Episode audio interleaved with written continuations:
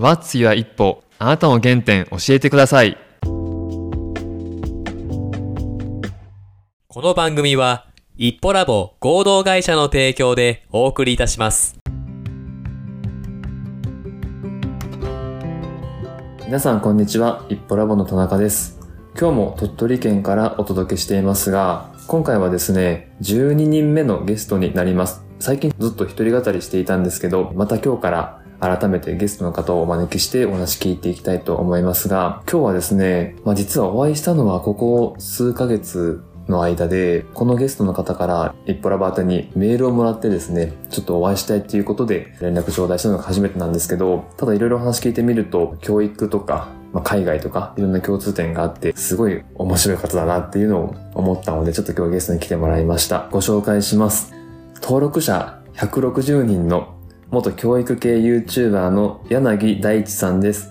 柳さんよろしくお願いしまよろしす。くお願いします。チャンネル登録お願いします。今何人でしたっけ今160人。 160ちょっとここ1週間ぐらいで10人ぐらい増えて、はい160人まで来ました ね。バリバリまだまだあの登録者募集中ということあーはいなんですけど、よろしくお願いしますまあ今日はですね、あの、そういった YouTube の話は一旦置いておいて、あ、置いてて、はい、そうですね。柳さんのお話を聞いていけたらなと思うんですけど、ちょっと簡単にで構いませんので、自己紹介をお願いしてもいいですかはい。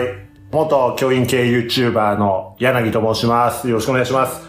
今、年齢32歳で、今はですね、何してるんですかね。今、あの、説明が難しいんですけど、まあ、今ある肩書きは YouTuber というところですね。あと、まあ今までずっと7年間学校の先生してまして、ひたすら学校を鳥取で作ってました。いい学校ができたかなと思って、今一区切りついて、学校の先生辞めて、いろんな人に会う、まあ人生の夏休み中を送ってるものでございます。 ああ、素敵ですね。人生の夏休み。素敵で すかそういう期間大事だと思いますが、あれですよね、柳さんがおられた学校って鳥取の中では、もう一番イケてる私立の学校に今なってるかなと思ってて。いやいやいや、あの、全国あで 失す。礼しました。これ全国でね、 今、行けてますよ。行けてる学校になってますよ。はそれこそ教員の方ももう全国から来てい。て、そうですね。8割ぐらいが県外スタッフですうね。ん。そういうところって鳥取にはなかったし、自分が中学生、高校生だったら多分親に話して、あそこに行きたいって言ってたと思うんですよね。いや、僕も行きた いです。そうですか。はい。僕も行きたい学校ですね。はい。学校目指していいんですかねあ、全然大丈夫です。はどちらですかい。青少開地っていう、青いかける開地っていう、青少開地っていう学校でうす。ん。中高一貫です中よ高一貫ね。です。はい。もうここはもうイケイケどんどんの学校でして、ダイヤモンドオンラインでしたっけあそういうなんかそうビですジネス系のネットメディアにも記事になったりするくらいイケてる学校なので、ちょっとぜひ調べてみてください。コラボお待ちしてますので、あの、学校の方にメール送っちゃってください。 そんな柳さんなんですけど、ちょっと柳さんにもですね、あの、いろいろ聞いてみたくて、この番組は、What's Your 一歩、あなたの原点を教えてくださいという名前なんですけど、ゲストの方には人生に影響を与えた原点や原体験についてお話しいただいています。では、柳さんにとっての一歩は何でしょうか私にとっての一歩は、高校の先生との出会いです。あー、なるほど。それどういった出会いだったんですかいや、そうですね。もちろん、その、大学の時に海外回ってとか、まあ、それこそ、学校作ってとかいろんなことしてきたんですけど、うんそのスタート何なのかなって考えた時に、高校2、3年生の担任の先生の出会いは結構大きかったなと、うーん。そうですね。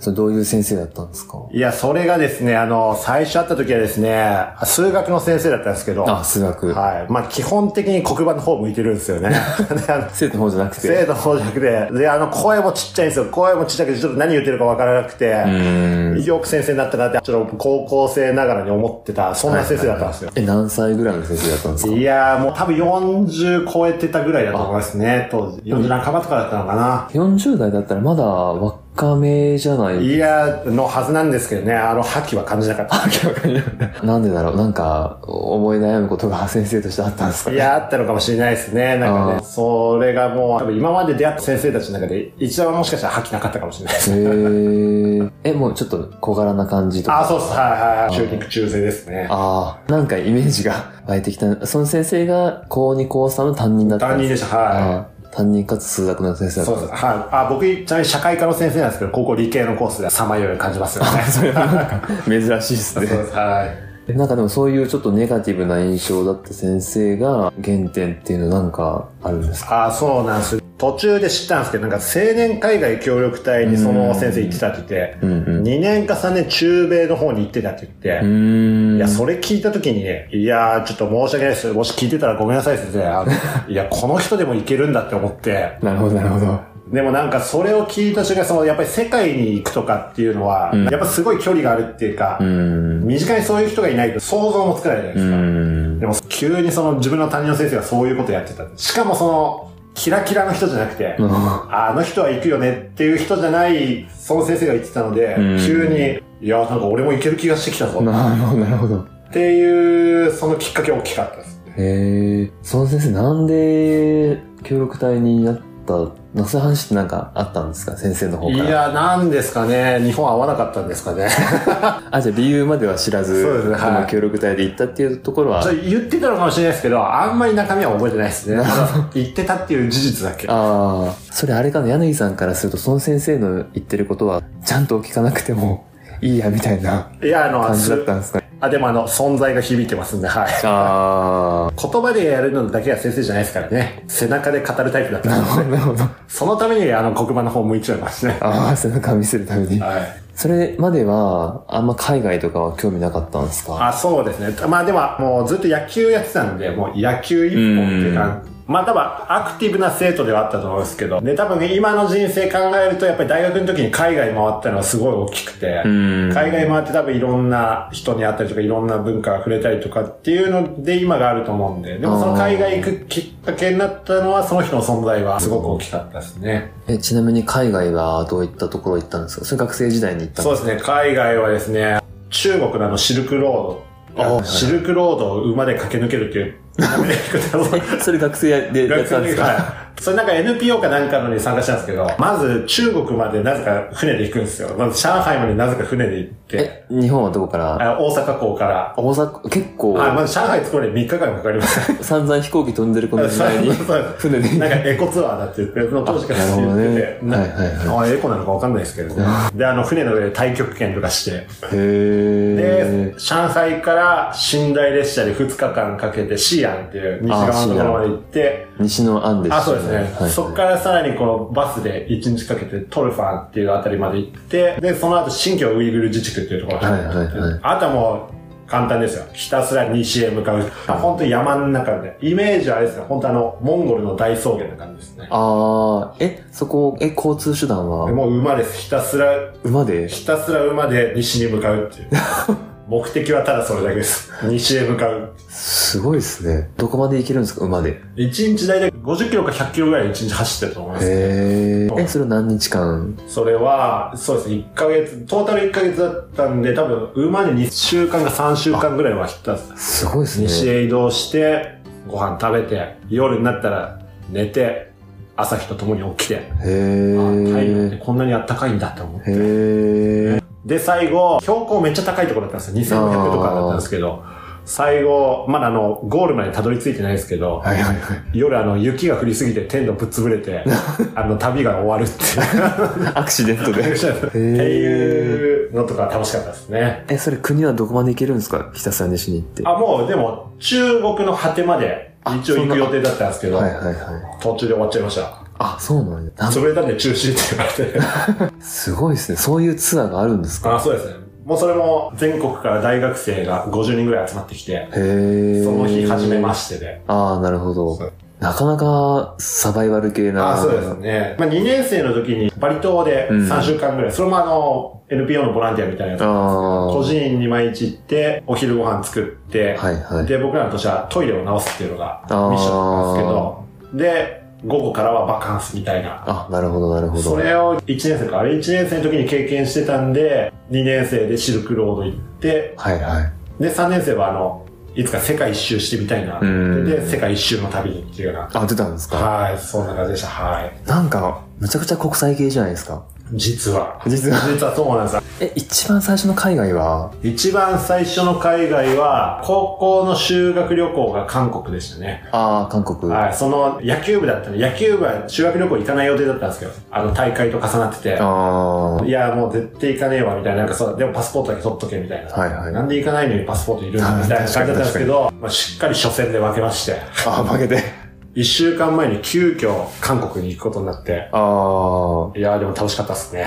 あ、ああ、それがなかったら、海外がそこまでだったかそもしれれなもい。一歩目だったかもしれないですね。なるほど。あれは繋がってるのかもしれないですね。ああ。じゃあ初めては韓国で、その次が大学生の一回戦ですね。一た回戦だ、間に2年間浪人挟んでて、はい。あ、そうなんや。浪人2年間挟んでて、はい。なるほど。そうですもんね。あの、よく駅にいっぱい置いてある旅行者の海外パンフレットを持ち帰りまくりましたからね。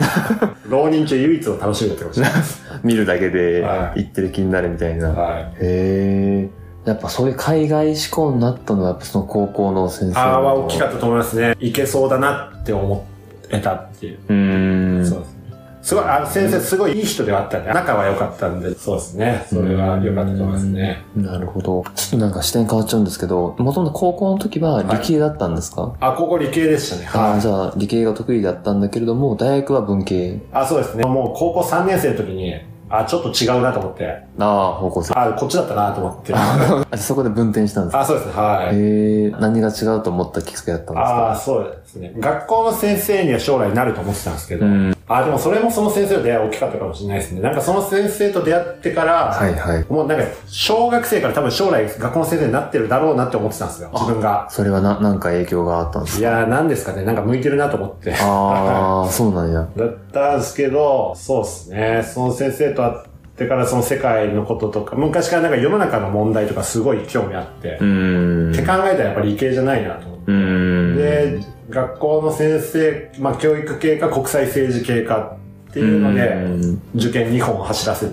てあなあ。ったら理系じゃないなと思って。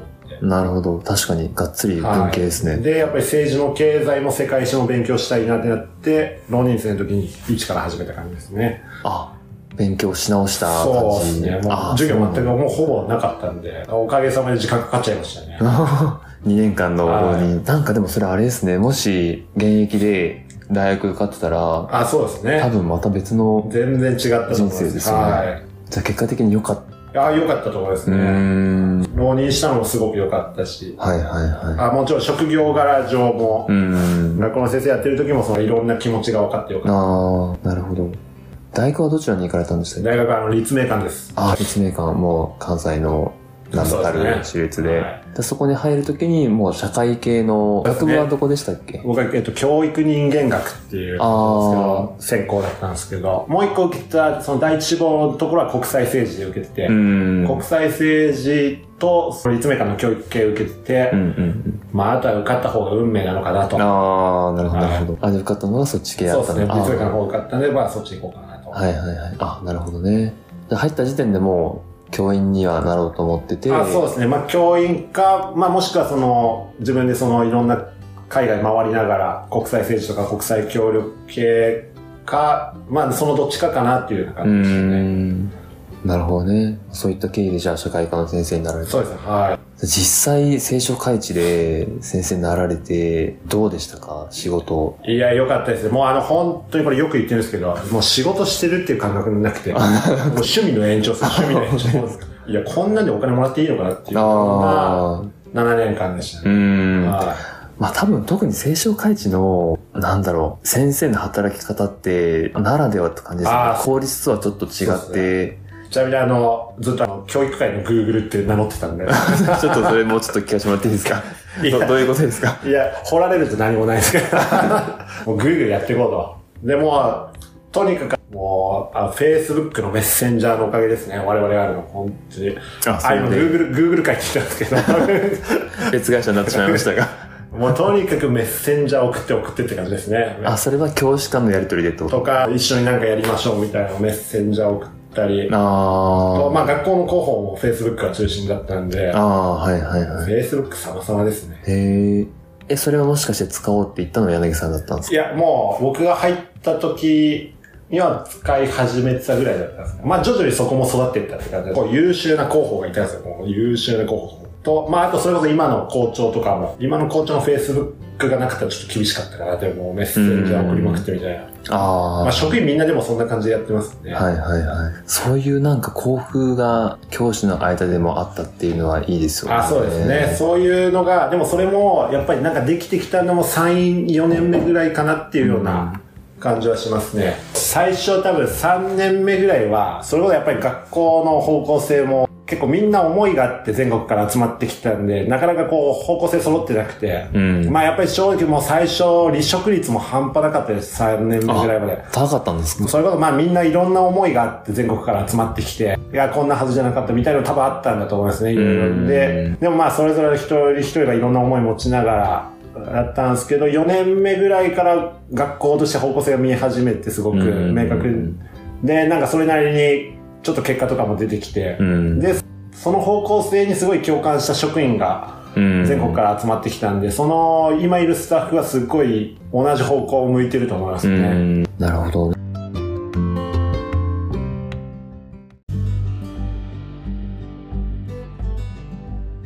今日も聞いていただきありがとうございました。また次回の配信をお楽しみに。